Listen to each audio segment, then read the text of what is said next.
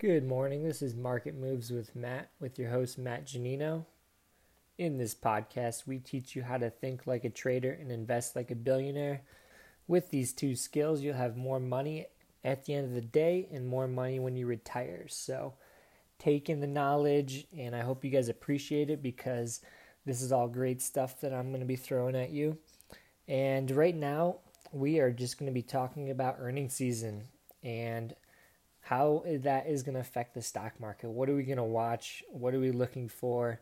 And what are we hoping to see in terms of a breakout in the S&P? So, I'm looking at a bunch of factors and indicators to tell me if we are primed to take off again and forget about all this selling and start the buying machine. And that buying machine may start running through all these earnings coming out. So they seem to be pretty great so far with the banks throwing out their earnings.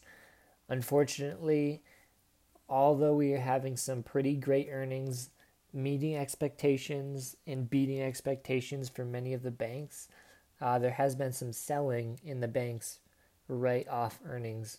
So when the banks released last week, we saw all of them sell 2 to 3% lower and Bank of America sold as well, and Bank of America reported this morning. So they sold off before earnings, and right now they're kind of trading flat after beating expectations on the revenue, their net income, and their earnings per share. So all good things for Bank of America, and they're still trading flat after selling off last week. So I'm watching to see the reactions to earnings because if we're going to keep selling good earnings, that's kind of a sign of where the market's going to be going. And if we're going to continue that selling down, then I'm going to be watching that 200 moving day average. And I'm sure everyone else in the world is because if we cross that, it's going to get ugly. But right now, if you can picture this, uh, there's like this support between the 200 moving day, which is the bottom of, let's say, a triangle, the base, and the 50 moving average, which is the sloped line on the top of the triangle. So we are in the middle of this triangle here, and we're on the higher side. So we're touching the 50 moving day average again. And what we're looking for is a pop above that with low volatility so we can keep chugging along to new highs. And right now, on the VIX, we are at 16.8. And if you've been listening to my podcasts, I'm looking for under 16, hopefully in the 15s, because that is a low volatility reading that would indicate no no fear or, or a little amount of fear and a good place to start going into a another bull run because you can't really have a bull run without low volatility.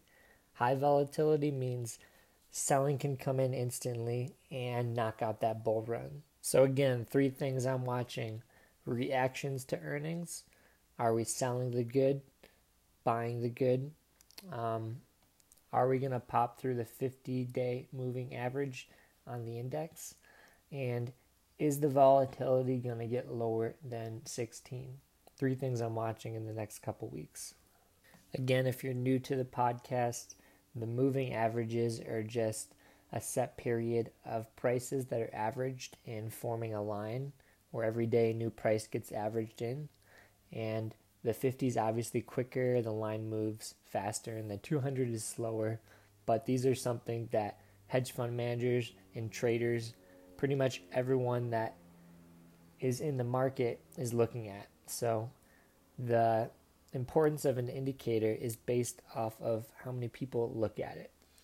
And because this one is widely looked at, and most importantly, it's used by the algorithms, which is where most of the trading comes from, then we know this is a very good thing for us to watch in terms of me and you, and we want to keep an eye on it. So, the kind of narrative between these moving averages is if you want to be trending up and going to new highs, you want to be above all the averages because you're creating new highs and the averages are increasing as well. And right now we're underneath the 50 and above the 200. So we just need to cross one more average to start making some new highs. We're kind of in this special place where if we cross through the 200, we're going to be underneath all the averages. And that is a very bearish sign. So we're in this weird, weird place where we could be above all of them or below all of them in a swift move. So it's it's really a key spot. It's a really pivotal spot to be watching. And I'll keep you guys updated on what's happening and what can we expect. And kind of my thoughts and like I said, the three things I'm watching, I'll keep you guys updated on those. Lastly, I want to talk about why would we sell good earnings? And that, that's kind of confusing, and that can be confusing for a lot of people. And there, there are many reasons why, after a good earnings report, investors may be selling, big banks might be unloading their shares. And I'll kind of list off some of the big ones, especially right now, because of the tax cuts that Trump imposed. Those are kind of seen as a like one-time stimulus for the market. So unfortunately, these are kind of priced in to assume that the earnings are going to be great to start off. So I think investors right now are looking to see if they're going to be even spectacular because if you took away that tax cut, would we still hit these numbers, these estimates? And would we still be looking this strong as an economy? I'm not saying we wouldn't or we would. I'm just saying the big banks and analysts are kind of seeing how this is going to affect the earnings and how that tax cut is fueling some companies in some ways.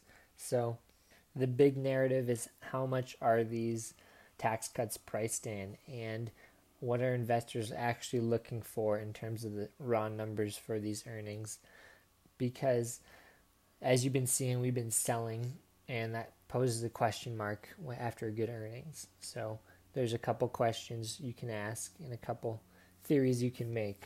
And this is one of my big ones is because of those tax cuts, we don't really know what the big banks and investors are, are thinking the earnings should be. So that's one of them. The next one is some of this stuff might be already priced in. So if you're not familiar with that term, it just means that the stock price is already saying we're expecting this earning or maybe we're expecting better earnings and that's what everyone who bought that stock or 50% of the people who bought that stock are thinking. So if 50% of the people that bought the stock think it's going to beat earnings by X amount and it doesn't, then there's that random selling when earnings could have been great. So the priced in effect that we don't know is one of the factors. We don't know what a lot of investors are thinking in terms of why they bought it and what they were thinking earnings were going to be. And then the last reason why there could be some selling right after good earnings is large shareholders have an opportunity to unload lots of stock or buy lots of stock on an earnings swing. So if I'm an investor and I have a lot of stock in GE and I want to get rid of GE because I don't like how their company is looking in the future and I don't like their forward looking plans. I may wait till a good earnings release to unload everything because if you have a lot of stock, you need a lot of liquidity, you need a lot of buyers. So the buyers will come in after good earnings. And if you're the guy that wants to unload the crazy amount of shares, this is a prime time to let them go. So, this example is kind of not really a normal one, but it's also an option. And there's a ton of other reasons why people are selling on great earnings. And I haven't really talked about them, but feel free to throw in some comments or shoot me an email with some of your thoughts and ideas because yeah, let's let's kind of share our ideas. I'd love to love to hear what you guys are thinking. And that's that's all I got in terms of earnings and what I'm looking for, how they could affect the market, And when they're selling good earnings, what does that mean? Why would someone do it? So, just a recap, that's what we talked about. And then the last thing is just quick Bitcoin update. So, Bitcoin continued a great run to $8,400 and started to sell off last night. So now it's dropping down to 8,000. So it had it had a great run.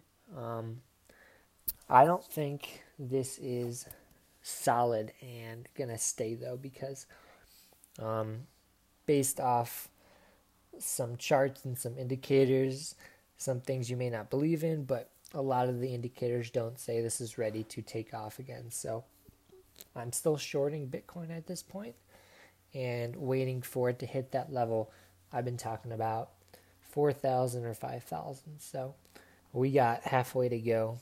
A big 50% shop. That's what I'm looking for. Really interesting. And I also met up with some trader friends this weekend for a barbecue hangout. And one of the traders brought his computer and I guess he makes his own indicators or makes one indicator. And it was really cool. I thought his indicator worked pretty well with timing and how to use it in different markets. It was great. And his timer indicator indicated Bitcoin was not a buy yet. So his indicator was very accurate for many things. And it said Bitcoin is not ready to be bought. So I'm thinking it's still a short in my mind, which is good because I'm still shorting it. so, also feel free to send me your thoughts on Bitcoin. Like to hear that. And this is all I got today. So enjoy your week, have fun, get some fresh air, and take it easy. This is Matt signing off. Peace.